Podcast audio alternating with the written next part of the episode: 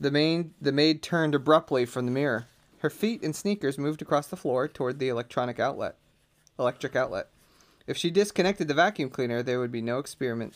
If Ralph was going to pit one motor against the other, he had to do it now. He would never have another chance. Let's try to find out if the motorcycle's stronger than the vacuum cleaner. All right, we need someone to do a motorcycle sound. Paladin, nope. Okay, Paladin's our sound effects expert right now. No, it's spelled PB-PB-B-B. That doesn't sound like a motorcycle. All right. Oh, try this. Oh, that's pretty good. Can I try that? I don't know what that was. That did sound like a drum. Wait.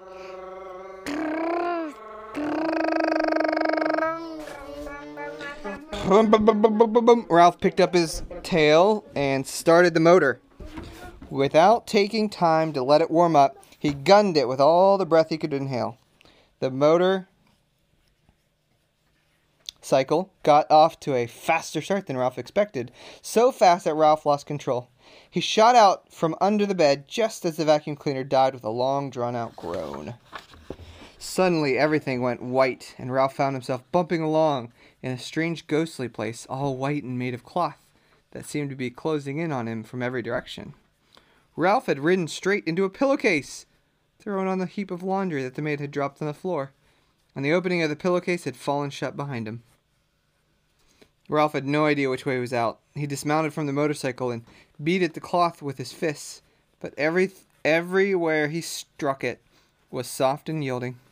He stamped his feet only to have the cloth give softly and silently beneath him. He began to wade through the pillowcase, tugging the motorcycle along behind him, while he wondered why he had thought it so important to test the motorcycle against the vacuum cleaner. The light, filtered through the unknown layers of cloth, was dim, and he sank to his knees in bed linen with every step. When he came to a seam, he knew he had been wading in the wrong direction. Dad, who's sleeping? Clara. Drat, muttered Ralph. He turned, still dragging the motorcycle, and tried to retrace his footsteps, only to find he had no idea which way he had come. There were no landmarks. The clouds of cloth were white, billowy, and yielding in all directions. Don't you guys hate it when you get stuck in a pillowcase? I feel like it'd be pretty easy to get out of. Go to the edge, and then follow that edge until you get to the corner, and then follow that corner to the exit. Kind of like a maze. We should let Ralph know. Double drat! He stamped his foot, only to find himself sinking deeper into the linen. From the swishing sounds he could hear outside, Ralph knew the maid must be unfolding clean sheets over the bed. He plodded on, dragging the motorcycle, without direction and with very little hope. He promised to buy me a bunch of blue ribbons, sang the maid, to tie up my bonny brown hair. Down the hall, a door opened. Ralph heard a muffled woof, woof, and in a moment the click of the dog's. Oh, I need a sound effect expert. Woof, woof, woof, woof, woof, woof, woof.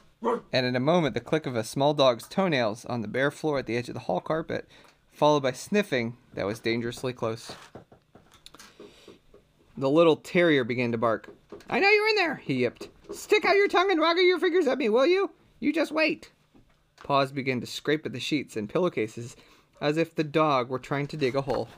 And we need a special guest to describe this picture. Yay. So the dog is barking at the pillow and the maid is sitting and watching the dog and the rat is under the pillow. Hmm.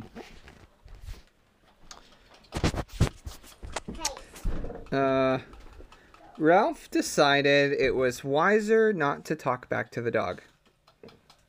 He huddled, scarcely breathing, against the motorcycle. Why, hello, you cute little thing, said the maid, revealing to Ralph that she was even sillier than he had thought. as if there was anything cute about a terrier that could scarcely see through his own hair. The dog went on yapping, a bit self-consciously, Ralph thought, now that he knew he was being admired by the maid. A man's steps came thumping down the hall. "Stop your rasket, you pesky mutt," said the owner's voice, and Ralph knew, when the bark suddenly came from above him, that the dog had been snatched up. "Let me down and I'll dig him out," yapped the dog as he was carried away. "Just let me down for 1 minute and I'll show you." Suddenly, Ralph felt himself being tumbled about in the pillowcase. He did not even have time to... He did not even have to think what to do. He automatically grabbed for the motorcycle and held on with all his strength. Even though he had been tipped upside down with his feet in the air, Ralph knew he was being lifted up inside the bundle of bed linens and carried down the hall. He lay still, his front paws locked around the front wheel of the motorcycle, waiting to see what would happen. The maid walked a short distance to what Ralph judged to be the linen room, and there she dumped her armload of bedding before she went off to clean another room. Ralph was deep in the hamper, where no light filtered through at all. These sheets and pillowcases were on their way to the laundry, and since he had no wish to be laundered, any more than he had wished to be thrown out with the trash, there was only one thing for him to do. Don't you guys hate it when you get stuck in the bottom of a laundry basket? Yeah, totally. Yeah. I've actually done it. Okay, so what's his one thing that he has to do? What's his solution? Climb out the hole. What's that? Climb out the hole. He was at the bottom of a hamper. Any other ideas? He has to dig out. Ooh. Is that one? Use his teeth. Just weave through like all the cracks you see in the sheets, and it's like kind of like a maze. You have to see if it's a dead end, like it's just like a wrinkle in the sheets, or if it's actually. Like teeth. Use his teeth. There was only one thing for him to do: start chewing. Ralph ripped into the pillowcase with his sharp teeth, and in no time he had made a ragged hole, which he crawled through. When he tried to pull the motorcycle after him, he discovered the hole was too small. He had to stop and chew it bigger before he could pull the machine along with him. Ralph chewed through another layer of cloth, and then another as he worked his way upward, each time enlarging the hole for the motorcycle. His jaws began to ache, and still another layer of cloth lay ahead, this time a damp bath towel, which would make slow chewing. Ralph was forced to make a decision. Did he want to save his life, or did he want to be carried off to the laundry with the motorcycle? There was only one answer. He wanted to save his life. He must abandon the motorcycle. With aching jaws, Ralph chewed onward and upward, moving faster now that he was making mouse-sized holes instead of motorcycle-sized holes. The bath towel had left an unpleasant furry taste in his mouth. Gradually, light began to filter through the cloth until finally, when Ralph thought he could not force his jaws to close on one more mouthful of fiber, he emerged into the daylight at the top of the hamper. "Whew!" Ralph gasped, rubbing his aching jaws and wading across the sheets to the edge of the hamper. He leapt lightly to the floor and, hugging the baseboard, scurried down the hall to room 215, where he flattened himself and squeezed under the door. Safe but exhausted and filled with remorse at the loss of Keith's motorcycle, Ralph dragged himself off to the mouse hole to catch up on the sleep he should have had that day. So, Hazel, what do you think of the book so far? It's good. Good. Yeah. What do you think of the chapter? Riveting? Huh? Riveting? What does riveting mean? Like super exciting and nerve-wracking. Yeah.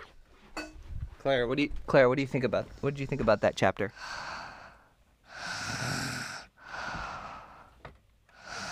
Did you love it? Was that boring? Paladin? Sure. Scarlet?